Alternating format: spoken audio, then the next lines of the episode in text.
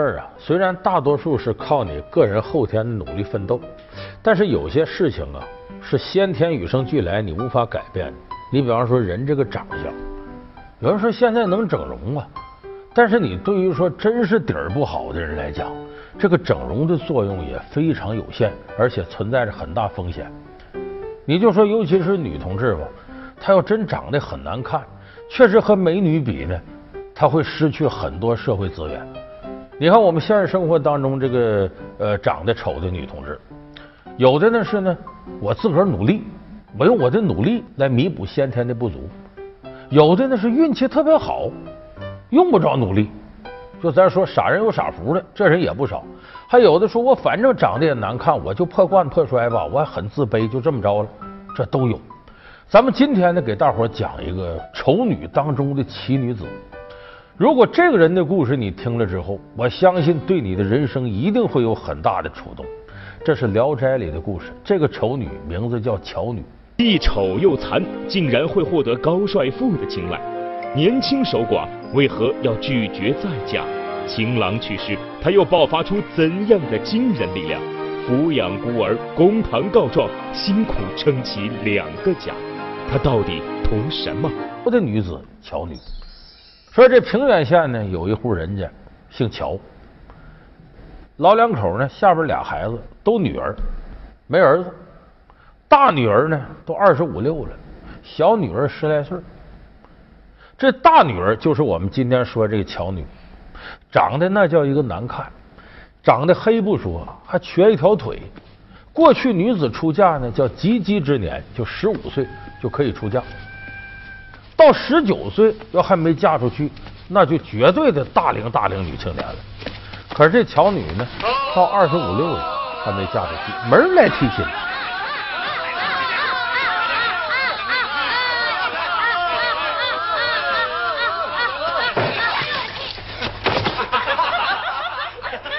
十里八村都传遍了，说这巧女太丑了。哎呦，你这一看她，你都吃不下饭去。你怎么娶回家呀？没人来给提亲。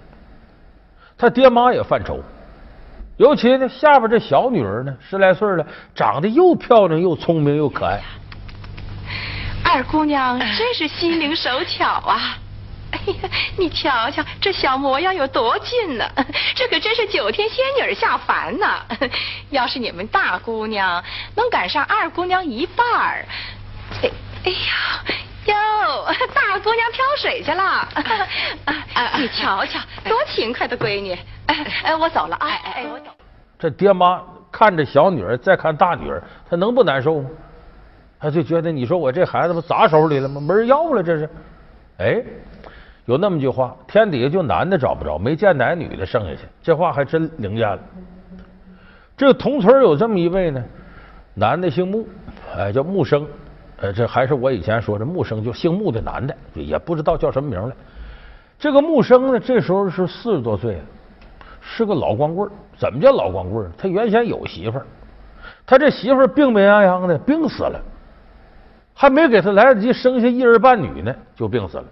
所以这木生一看，人到中年，媳妇死了，绝后了，这我得再娶啊！可再再娶，这木生家里很穷，也拿不出娶媳妇这钱。你说这边娶不上媳妇，那头怕绝后。木生一想，我呀就凑合了吧，只要能找一个给我生孩子的女人就行了。所以一打听，符合这条件的呢，就这么一个巧女。这木生呢？就拎着三包果子、两包糖，很薄的礼，到老乔家提亲去。哎，进门还说：“这个两位老人家，我想娶你大女儿乔女啊。”他爹一听就愣了，真找着下家了。他爸爸都不敢相信呢。呃，这个我这带点薄礼，不成敬意。哎，礼不要了，不要了，咱们一风一俗啊，新事新办。他爸爸怎么想？你只要肯把人给我领走，我就谢谢你了。我还要什么你聘礼？大妮儿。穆家庄有个穆生，死了妻子，没钱再娶，四十八岁了，咱自己这样，就别挑人家的岁数了。就这么的，不费吹灰之力，这木生啊就把这乔女娶到家了。你琢磨这种凑合心态，这日子不可能过好。哎，一晃三年过去了，给这个木生啊生个儿子。可是要不说这乔女命苦呢，这儿子也还没满一生日呢，这个木生就死了，病死了。这雪上加霜，家里经济来源都没了。但是这个乔女呢很坚强，也能吃苦。啊，我给人家洗衣服，给人干杂活，我这孤儿寡母，我们自个儿关起门来过日子。如果这个事情到这就拉倒了，就不叫故事了，后边还有波澜。就这乔女还迎来了生命的又一个春天。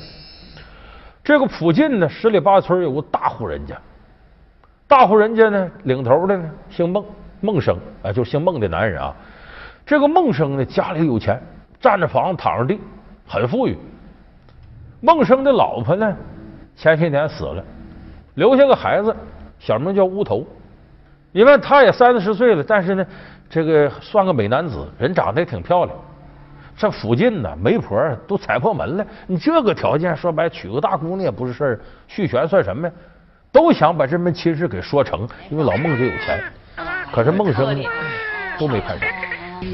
要说那乔女呀，那可真是心眼好，品性好，手脚勤快，又有志气。要是把她娶过来，能孝敬老太太，能伺候的你舒舒服服的，还能帮你奶孩子的。有这么一天呢，这孟生呢在附近转悠溜达玩，无意经过乔女的家门口。这是五把梭子织的，这是六把梭子织的，要买吗？少奶奶，可怜可怜我们吧，我们家遭了火灾，房子也给烧光了，孩子他娘也给大火烧死了。可怜可怜我们吧，可怜可怜吧。买豆腐脑啊，豆腐脑。这是刚卖的一批布钱，都拿去吧，积攒些钱把房子修起来。这，哎，豆腐脑。拿着。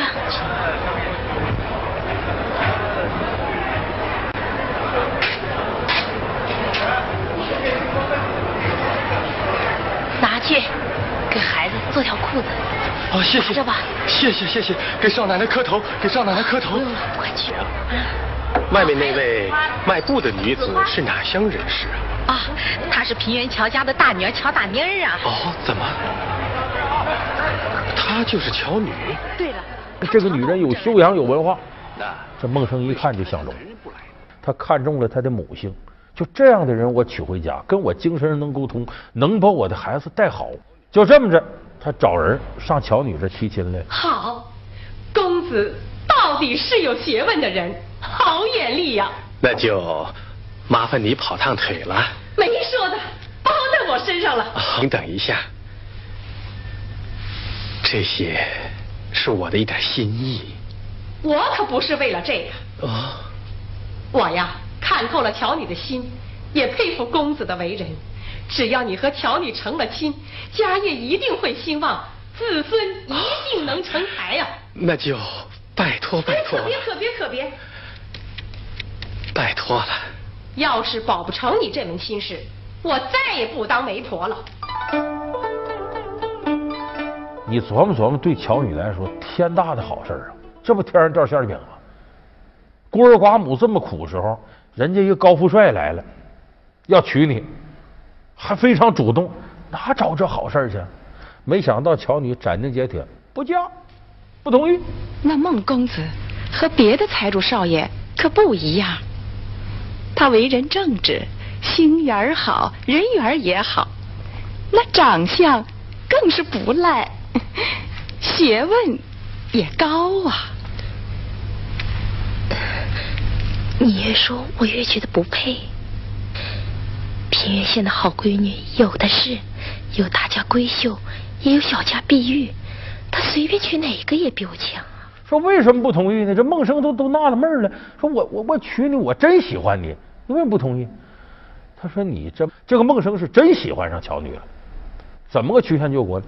找到乔女的爹妈，哎，我做你家里人工作，找到他家这。乔女她爹妈都愣了，说：“我这女儿还有这好事儿？这上赶她也不同意。说说我们也为难，为啥？我这女儿虽然长得难看点吧，特别有个性，而且我们之间多少年都不往来。再说孟老爷，您看您这个外形，您家里头是占着房子、场地、有钱，你干嘛娶我这大姑娘？这么着吧，你看我这还有个小女儿，长得漂亮、水灵，我把她嫁给你不挺好吗？缺德！你这是说谁呢？乔老婆子。他怎么了？我托他劝说乔女答应了这门亲事。他不去？去了。可你猜他是怎么劝的？他劝乔女把这门亲事让给他妹妹乔二妮儿。哦。哎，哪有这样当娘的？我跟他吵了一顿。哎，那乔女呢？她怎么说？她能说什么？她二丈娘吃年糕，她闷了口了。哎，这是乔女自卑，为啥？我配不上你，你条件太好了。咱俩之间，你在这儿，我在这儿。你虽然来找我，还是我够着你。这种自卑心态让乔女有种恐惧感。所以，乔女拒绝孟生，她其实是一种自卑心态。那么，没过两年呢，这孟生得病死了。他这一死坏了，家里没个主事的了。那个弱肉强食的时代，十里八乡的这些无赖地痞就登上门来了。啊，你家欠我钱，你家欠我地，就把孟生这家产呢，大半都给抢走了。这个孟生家里的仆人有怕事的就跑了，有的直接从把家里拿点东西卷吧卷吧卷包会了，就剩下一个忠心耿耿的老妈子。结果孟生发丧那天很有意思，乔女披麻戴孝登门，又磕头又哭，哭的是惊天动地。大家一看不是假哭，不是装，这真哭呢。说他来哭干嘛呢？乔女说：“我呀。”这孟生对我好，我知道我配不上人家，可是我心里边早就把他当成我老公了。他死了，我得来哭了。这个人对我真好。再一问家里这情况，说这地痞流氓无赖抢走不少家产。乔女说这事儿，我得出头，我得替这小乌头。虽然是名分上我不能当他的后妈，我会把他当自己孩子看，我得给他争口气，我得让他条件好点。所以这个时候，乔女。找到了孟生的生前好友，人姓林，林秀才。今生今世，只有孟公子能理解我。以前，别看我拒绝了他的婚事，可我从本心里已经答应嫁给他了。如今，孟公子去世了，他的儿子乌头年幼，我要抚养乌头，报答知己的孟公子。可是，我抚养孤儿容易，整治那些坏人就难了。林公子，你是孟公子的朋友，不能眼看着孟家家产被坏人抢走而不去相救。如果是那样，那五伦之德里就没有朋友这一说了。我的先生没有别的要求，只求您写一个状子到县衙门为孟家告状。你秀才有功名有地位，你写状子到县衙门告那些流氓无赖，把他家产要回来。你得让这乌头长大了，那家里遗产他能继承啊。这林秀才也被乔女这精神打动，行，我给你写状子。可还没等写呢，这些地痞流氓知道了，说是林秀才要出头，他们就采取点恐怖主义招数。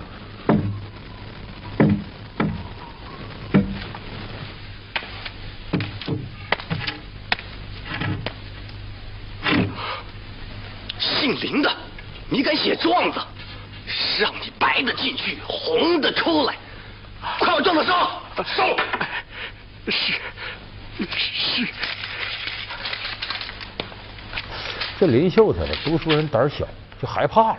事到临头，这乔女一看不行了，自个儿个妇道人家也得出面了，跑到县衙门击鼓鸣冤，大老爷孟家冤呐，这些刁民抢了他财产。你是孟生何人？同乡人。沾亲？不沾亲。带故？不带故。那你告的什么状？县太爷，您是一县之主，所凭信的是一个理子。如果在你面前说话不真实，他即便是最近的亲戚，也逃脱不了罪过。如果说的是真话。就是过路人。县太爷，你应该听从啊！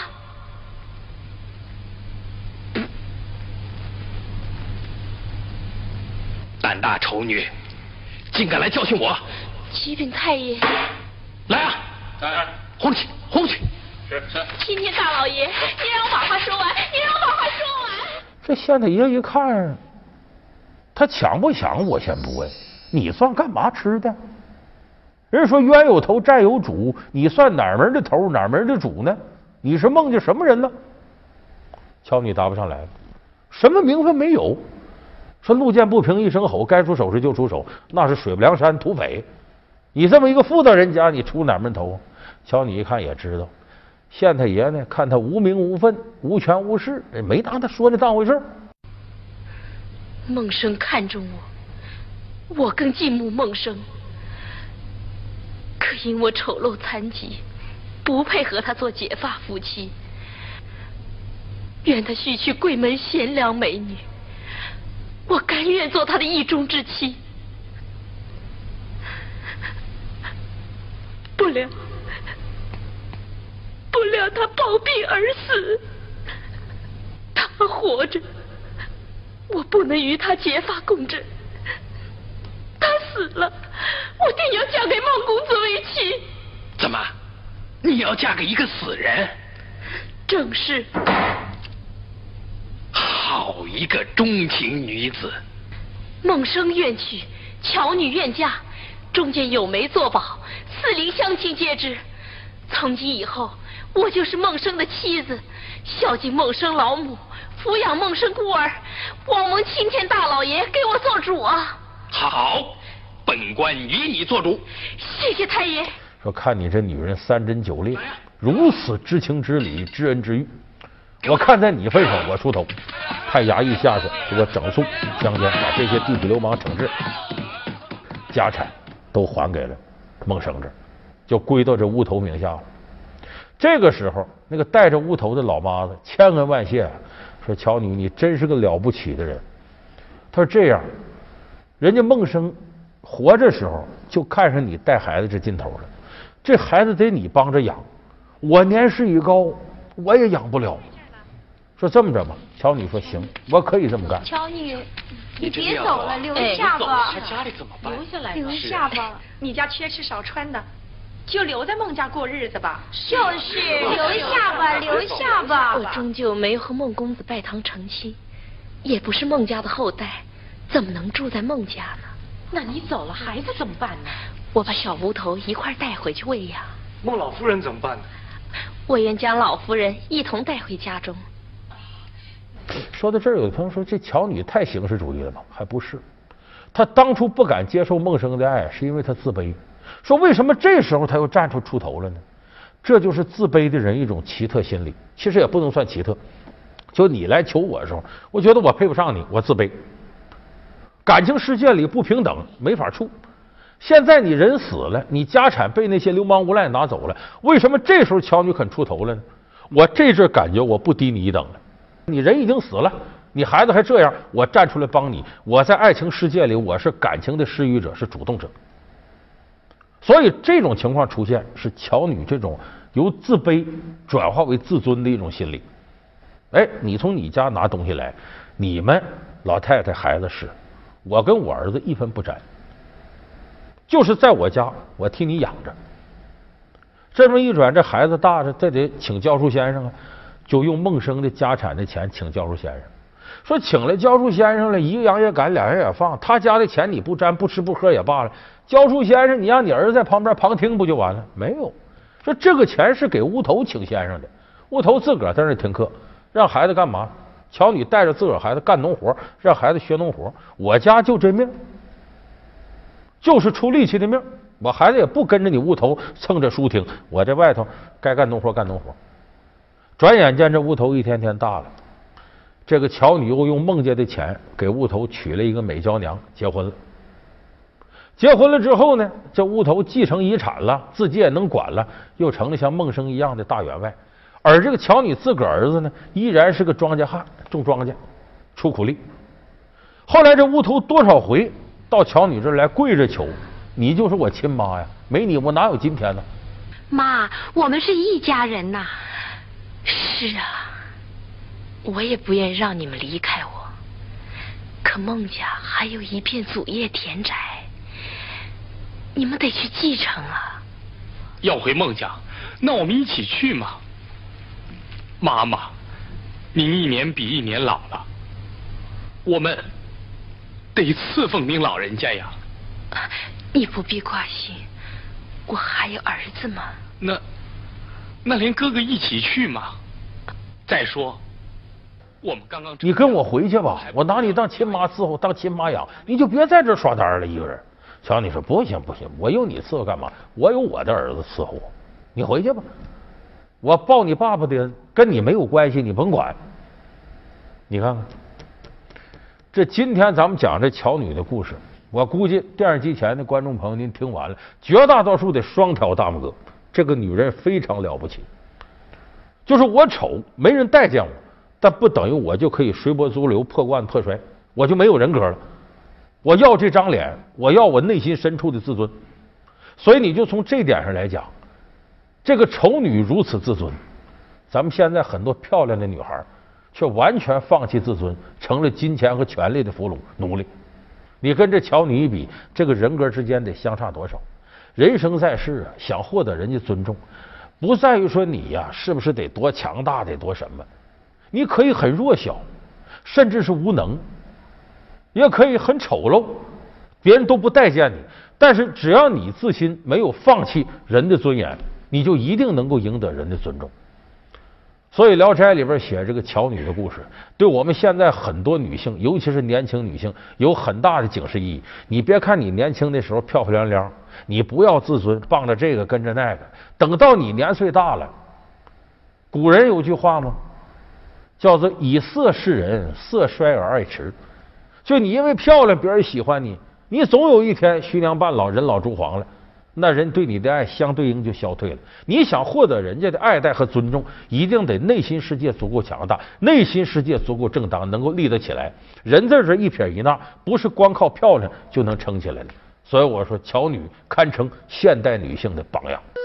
人见人爱的绝世美女，一夜间家破人亡，孤身潜入龙潭虎穴，忍辱负重，成功报仇。月圆之夜，死而复生。作者为何偏爱耕娘？童话般的开头，童话般的结局，是什么情怀让惯于批判现实的蒲松龄写起？独家冠名播出。我们下期节目再见。